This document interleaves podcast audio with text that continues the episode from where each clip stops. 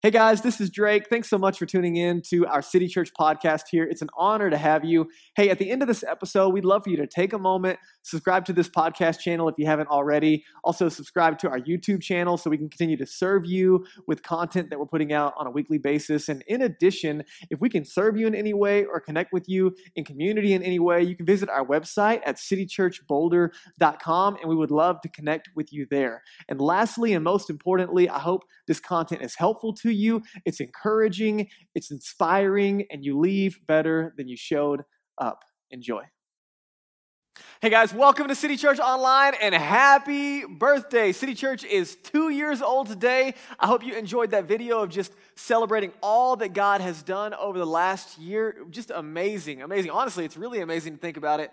In the middle of a pandemic, how much God did, and specifically how much He did in and through this local community. And it's amazing that, like, today we're celebrating that City Church is turning two, and, and probably very few, if, if none of our online audience, uh, uh, would have been here, like, back in the day, kind of on the, like the very front end of City Church starting. There was a day when there were so few of us that we had to, like, gather in the lobby of the church building that we're in now because it was so depressing in the really large auditorium. And so we had to like put 10 chairs out in the lobby just to not cry ourselves to sleep every night as we were grinding out this plant a church thing. And now looking back two years in, and God has just done amazing things. So I just want to celebrate. Thanks so much for tuning in. If you're a guest with us, such an honor to have you joining the celebration today. And, and I just want to kind of recall some things for a moment. Two years ago, uh, uh we, we launched City Church with, a, with what we felt like was a very clear vision from God, a call not just to start a church, but to reach a city. And, and we knew that when God called us to plant City Church, that we, this was not going to be like the, the, the finish line, but rather that, that was just the starting line, that, the God, God is only getting started in what he is doing and what He's invited us into. And we've said it over and over again, and I just want to reiterate this reality again today that if we ever get too busy or if we ever get too enamored with ourselves as City Church, if we ever get too uh, uh, focused on just like the weekend production side of things and, and, and we're not an active and intentional and, and loving demonstration of the love of God as we serve and we give and we are involved in the community around, around us, if, if we fail to be a church in and for the city, then we are failing as a church. And so we want to make sure that we're continually celebrating the right things, that as a church, City Church, we exist to help people find their way to God from where they are. And what that means is that we're not going to sit back and wait, wait for people to come to us, but rather we are committed to being a church that is going into the world to share God's love through our words and through our actions. And so we, we, we said it over and over again. I just want to encourage you that we have a desire to continue to build and to plant a, a church for people who don't go to church that we're creating a community for those who don't have community, a family for those who don't have family,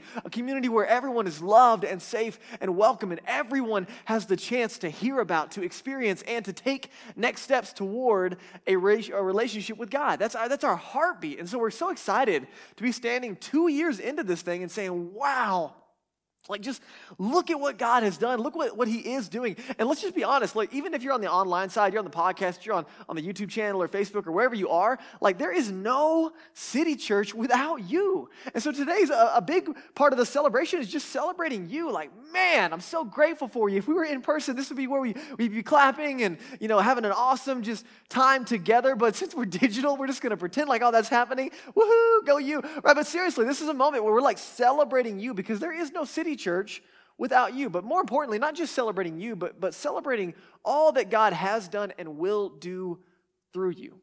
And, and then lastly, and I, I, know you know this, but um, the reality is we, we really gather together, we really tune in together in this manner. The reason that we do this is to celebrate really the only hero that's involved, and that's Jesus. Like, like it's just, it's all about Jesus. We just want to celebrate Jesus and all that he's done. And, and, and so today is just like, man, let's just make much of Jesus. And listen, no matter where you are in your spiritual journey, if you're tuning in, you're like, I don't know if Jesus is the hero. That's okay. Like just, just sit back and look at all that he has done. Just listen to how good and how great he is and just evaluate for yourself, man. I'm convinced Jesus is the hero. He's always going to be the hero. He's always been the hero. He always will be the hero. And so, so today we just want to celebrate Jesus and all that he has done. And so today I want to look at a story in the life of Jesus that I believe represents not only what he wants to do in our lives, what he has done, if you're a follower of Jesus, what he has done in your life, what he wants to continue to do in your life on an individual basis, but also I think this story represents what Jesus wants to do in and through us in the community and the world around us. And it starts in John chapter 4. So let me show you the story. John chapter 4, in verse 3, we see Jesus leaving Judea and departing again for Galilee. He's, he's heading south to, to north and he's going back with all of his guys. And it says in verse 4 that he had to pass through Samaria. Go back real fast. He had to pass through Samaria. And, and I love this because um, this is John, one of Jesus' closest followers, recording this and, and like recounting it for us. And he says that Jesus had to pass through Samaria. What's funny is he didn't had to. okay he didn't he didn't actually have to. In fact most actually all jews would have gone around samaria because samaria was like just this this half breed i mean there was some serious racial tension. All the jews hated the samaritans. And so they would actually add three hours onto their trip to go around samaria and take the eastern route north in order to avoid this town. And so when john said that jesus had to pass through samaria actually he didn't have to. But what i love about jesus is he had to all right, like, like Jesus had an appointment in Samaria. When Jesus said, Hey, I came for the whole world, he meant everybody, including the people that no one else thought w- was worth loving and engaging. And so, even though Jesus didn't have to, geographically, he had to because he had an appointment with a woman that we don't even know her name. We just know her as the Samaritan woman. And Jesus is going to roll up. He's going to be hanging, on, hanging out at a well, and he's going to run into this woman. He has an appointment that he has set aside to meet with her. And what's amazing is he set up this appointment, and she's not even looking for him. She has no idea that this thing is set up. And we don't have time today to like go into the depths of her story, so I just want to give you a snapshot so you have context to what we're about to read. Um, but later on, you would find that this woman her, her story carries a reputation. Like in the town that she's in, uh, um, she, she's been married five times. She's, she's living with the guy that she's with right now. Uh, um, she's probably got a story that, that is full of loneliness and rejection. She's outcast from the community uh, for being married five times and her reputation that she's carrying. Um, I'm sure she lives a life full of shame based on the cultural like shunning that's happening. Um, she's probably been in multiple relationships where, where it's always a, a everyone's taking and no one is giving. And so she's just a depleted woman, if that makes sense. And what I love is Jesus intentionally we see that he has to go to this place because he wants to meet her where she is. This is amazing. This is like no matter what your story is, listen, no matter where you are on your spiritual journey, if you think you're like the best person on the planet, if you know that you just don't have your crap together and like you're, you're like me and, and you're just not even sure if Jesus, like, like you deserve even his attention or time, like, like, man, no matter where you are on the spectrum, Jesus is still setting up appointments. He's going out of his way to meet with you and to meet with me. And listen, he did it for me at 15. He'll do it for you no matter where you are. If you're a follower of Jesus, he's already done it for you and he continues to meet with us. I mean, it's amazing that he goes all the way to us to meet with us rather than us having to go to him. Let me show you in verse 7 as the story unpacks. So Jesus is hanging out at a well, and uh, it says that a woman from Samaria came to draw water, and Jesus said to her, Give me a drink. And then John lets us know his disciples had gone away into the city to buy some food. They're looking for like a Long John Silver's or something because they're all hungry. And Jesus is hanging out by himself. And the Samaritan woman says to Jesus, How is it that you, don't miss this, a Jew, ask for a drink from me, a woman of Samaria? For and then John gives us a little side context here into the story. For Jews had no dealings with Samaritans. That's a really nice way of saying that Jews treated the Samaritans like, like, like they were worse than dogs. And so in this moment, this woman is, I mean, she, she's got a terrible reputation in her own hometown. And now there's this, this Jewish man talking to a Samaritan woman. And I mean, she's just thoroughly confused. This, this doesn't happen. In fact, th- th- Jesus is crossing all kinds of problematic barriers in this moment, culturally speaking. That's what I love about Jesus. He's like, man, he, doesn't care about what's going on around him culturally. He's getting to you and I. It's amazing. Now, now watch what happens in the next verse. We see the conversation go on. Jesus answers and he says, If you knew, talking to the woman, the gift of God and who it is that is saying to you, Give me a drink, you would have asked him and he would have given you living water. The woman said to him, Sir, I've been coming to this well for a long time, and you don't have anything to draw water with. Like that well is deep. Where, where, are you, where are you going to get this living water? I mean, she's just thoroughly confused, right? She's like, I've been coming here a long time. And, and, and Jesus is about to read her mail, by the way, right? Like, it's about to get awesome how he switches it. But he goes on, check this out, in, in the next uh, uh, couple of verses. And he says to her, Everyone who drinks of this water, pointing at the well that she's looking at, everyone who drinks here is going to be thirsty again. But whoever drinks of the water that I will give will never be thirsty again. The water that I will give him will become in him a spring of water welling up to eternal life. Jesus looks at the woman, they're having this dialogue, and he says, You know what the problem is with the well in front of us? So, the problem with the well in front of us is you can't take it with you. Right? Like every, uh, every day, you got to come back, you got to you got to dig deep, and you got to pull water out, and like over and over again, you're just constantly thirsty over and over again. It's just, it never is enough, right? He says, But you know what? I, I've got a well that can go with you wherever you go. And in that moment, the woman's like, hook me up because I am tired of carrying this bucket. And in this moment, Jesus says, Hey, I've got a, I've got a, a travel sized companion, right? I think Jesus in this moment is inventing the, ver- the very first CamelBak.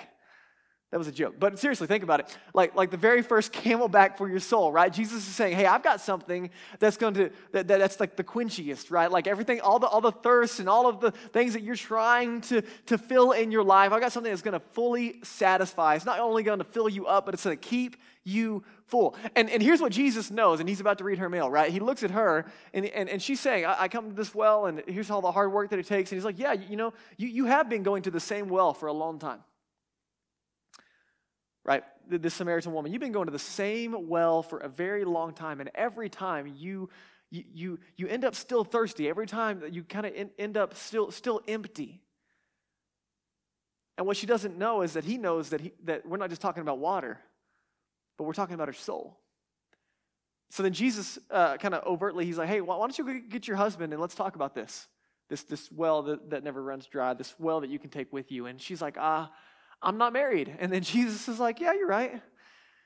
You've been married five times before this, and you're, now you're just shacking up with the guy that you're with right now. And she's like, ho ho, I perceive that you're a prophet. And then she like quickly changes the conversation. It's so funny. She's like, let's not talk about that. She transitions the conversation immediately once she realizes like who he is. And, and, and he, Jesus sees that. He's like, man, you've been running to relationships your entire life.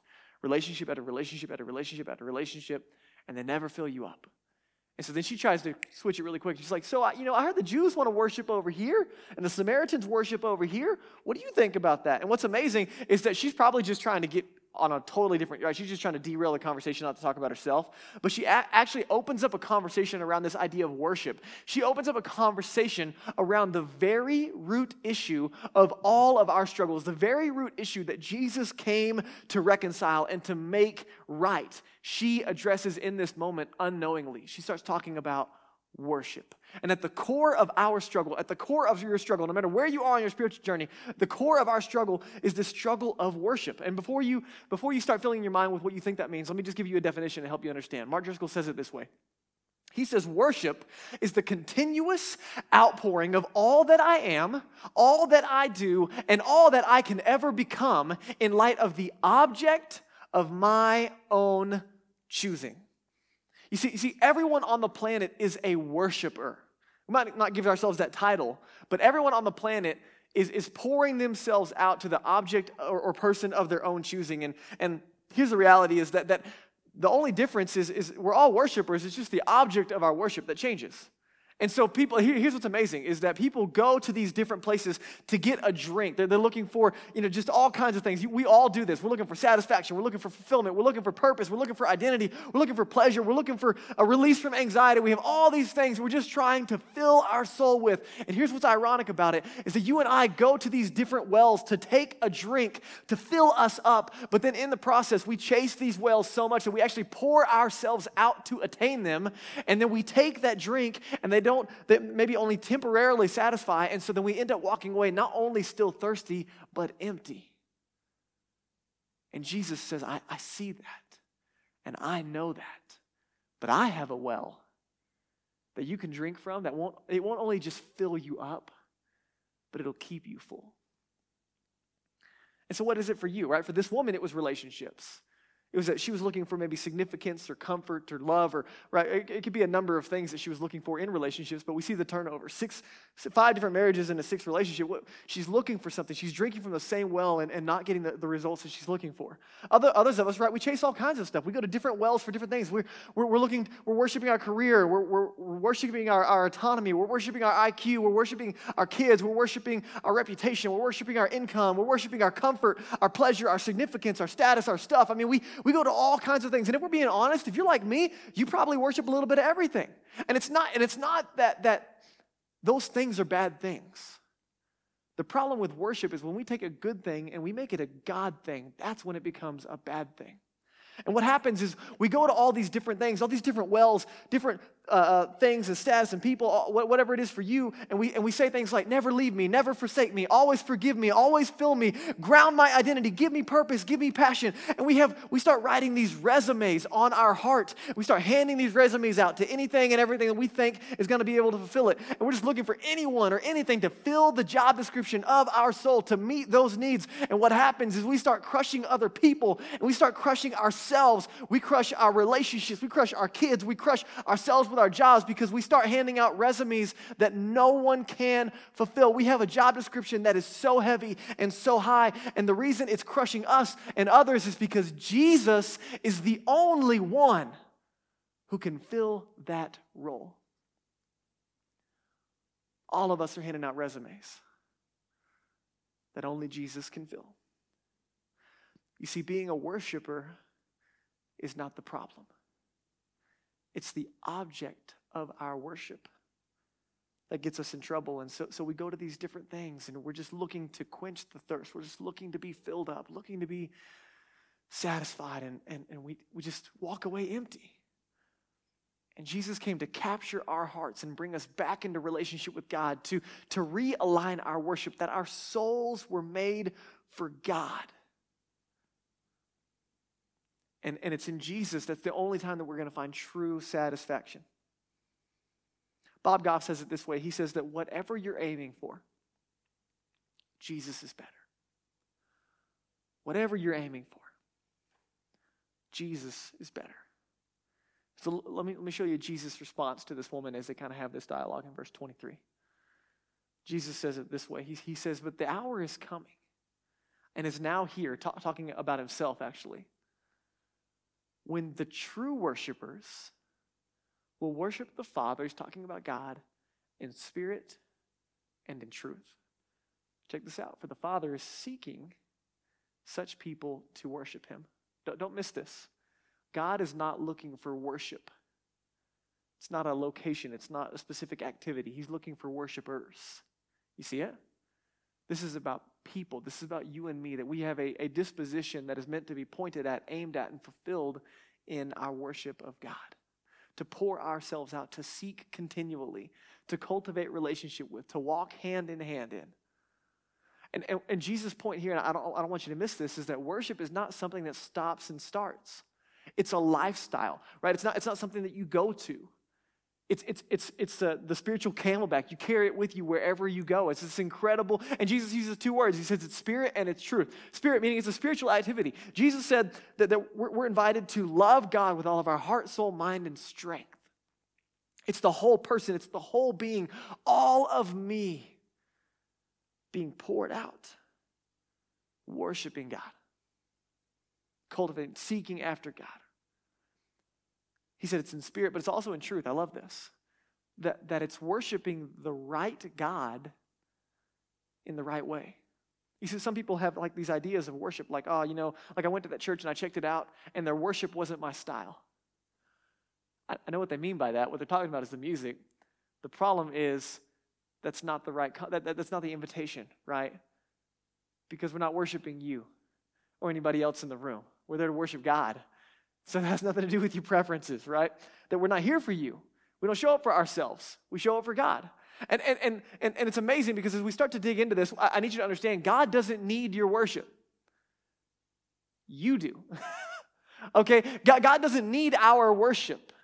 We need it. Our souls were made for this. And so then you got to ask the question where, where, where, do we do this, right? And this is what the woman was asking Is it over here at this temple or is it over here at this? Like, what do we do? And here's the, here's the amazing thing in the same way that Jesus came to this woman and came to the well, right? You and I don't, don't go to God for worship, God came to us that through Jesus and through faith in Him, we receive the Holy Spirit of God and we're given this internal well, this overflowing, amazing life, this new life, and we can worship God wherever we are. Jesus would say, You don't have to go to a temple, God's gonna make you a temple. I mean, this is amazing. Like, man, worship is not something you go to. It's just, it's something that you do wherever you are. You can worship God washing the dishes and driving to work and where you live, work, and play and hanging out with your kids. I mean, you can worship God in everything. And so then it, it, has got to kind of stir the question inside of us. If I can, if I can worship God anywhere, then, then why is it important that I worship with you? Right? Like, why, why can't me, God, and the mountains be enough? It's a good question, right? And we start to wrestle with with this idea. Let, let, let, me show you just the words of Jesus to help you have context here because you and I are invited to worship God individually, but there's then there's a corporate expression that Jesus shows us in Matthew 16, 18. Look at this.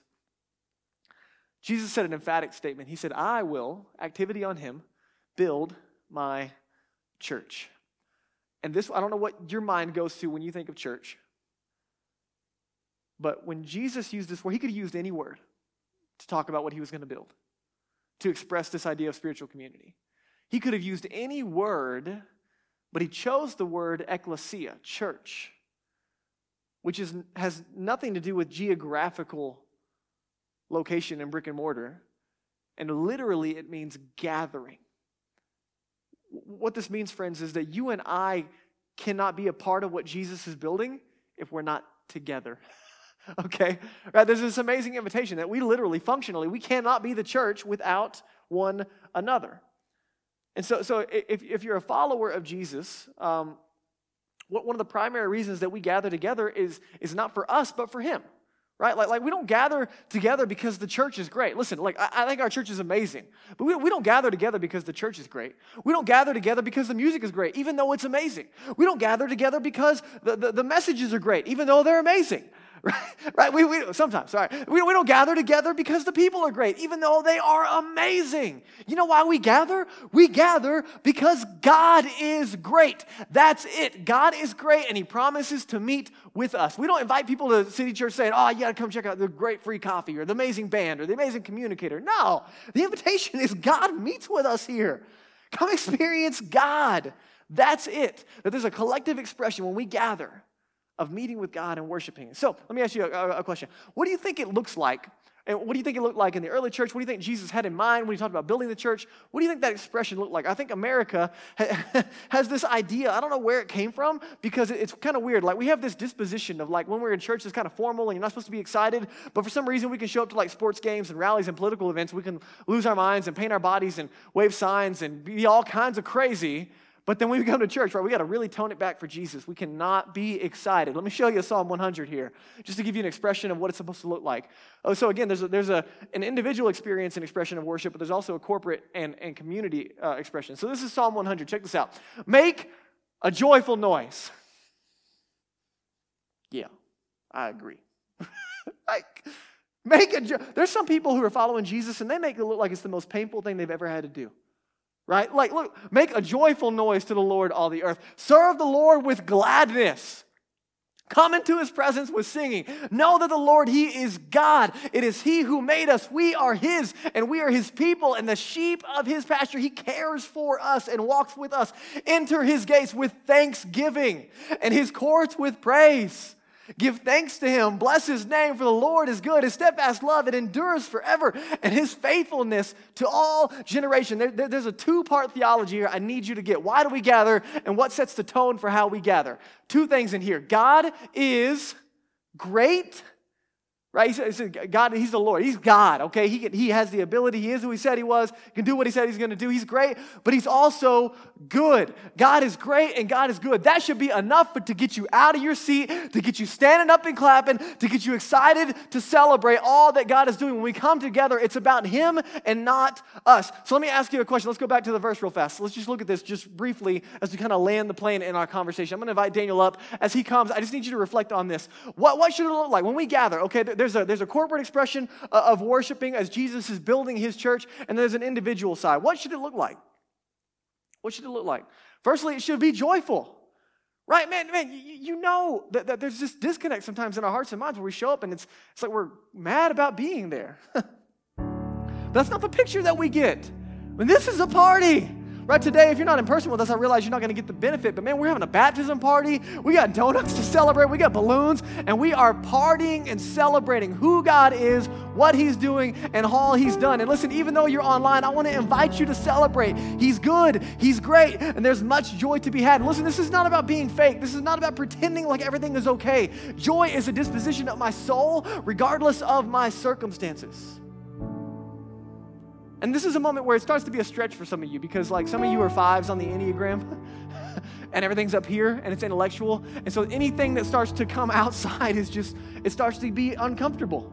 And so, listen, we're going to celebrate big today. We, we orchestrated the online event for you to where we're going to have like an extended period of worship afterward. We're going to use song to cultivate and express our worship of God, of making much of Him in our lives. And, and, and I just want to encourage you, man, just, just stretch it a little bit. Like, whatever it is for you, okay? Like, like just take a little bit of a next step and let it stretch you.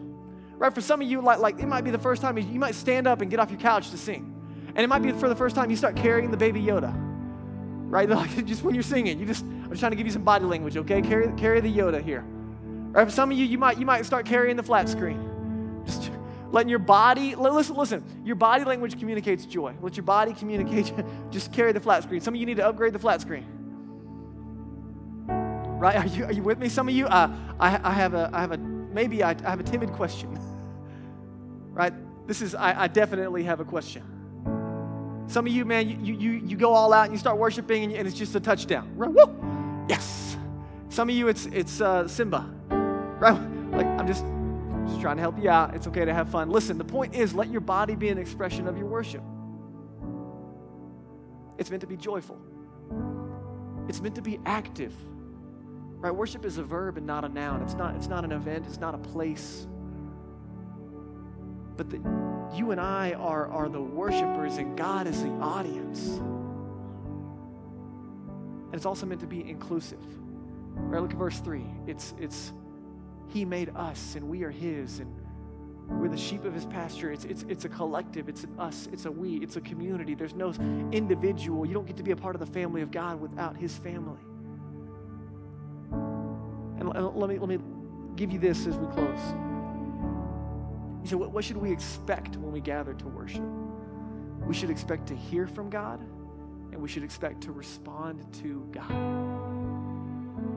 God wants to meet with us. Right? Not only do we have the Holy Spirit as the, as followers of Jesus, the indwelling presence of God inside of us wherever we go. And not only is God everywhere, but there are moments when, when there's the manifest presence of God. It's like when God shows up, there's an experiential side. And He wants to show up. Every time we gather, He wants to show up, that we'd all walk away not impressed by anything around us, but we'd say, wow, look what God did. God was there we should expect to respond. That God is going to show up and He's going to give us words to speak, actions to take, people to go love and serve, things to repent of and change. And, and so maybe today, listen, I don't know where you are in your spiritual journey. Maybe you're a follower of Jesus and you're like me, and there's some things that God has been putting His hand on that, that you need to, to get your, your uh, affections and your worship off of and, and, and redirect it back to Him that you've let your worship get misaligned. You've let some good things become God things, and He's just calling your heart back to the thing that really matters. That happened for me this week, guys. God was like, You don't need that, you need me. For some of you, it's it's it's making the decision today to, to make God the object of your worship for the very first time. It's choosing to trust in Jesus that what he came to do, that he came to meet you in your place. He came to give his life in your place for your sin, just like he did for me. He was he was murdered on a cross. He was buried and he rose again, proving he was who he said he was, that he can do what he said he would do. And he would do it for you and he would do it for me. And by trusting in him, he makes us right with God. And he and he allows this overflowing new life, this amazing love to overtake our hearts and to be poured out in the direction of our relationship with God where our souls find their home in Him. And for some of you today, you need to trust in Jesus for the first time. And I want to encourage you to take that step to listen and respond. And some of you, lastly, listen, some of you, man, there's just next steps.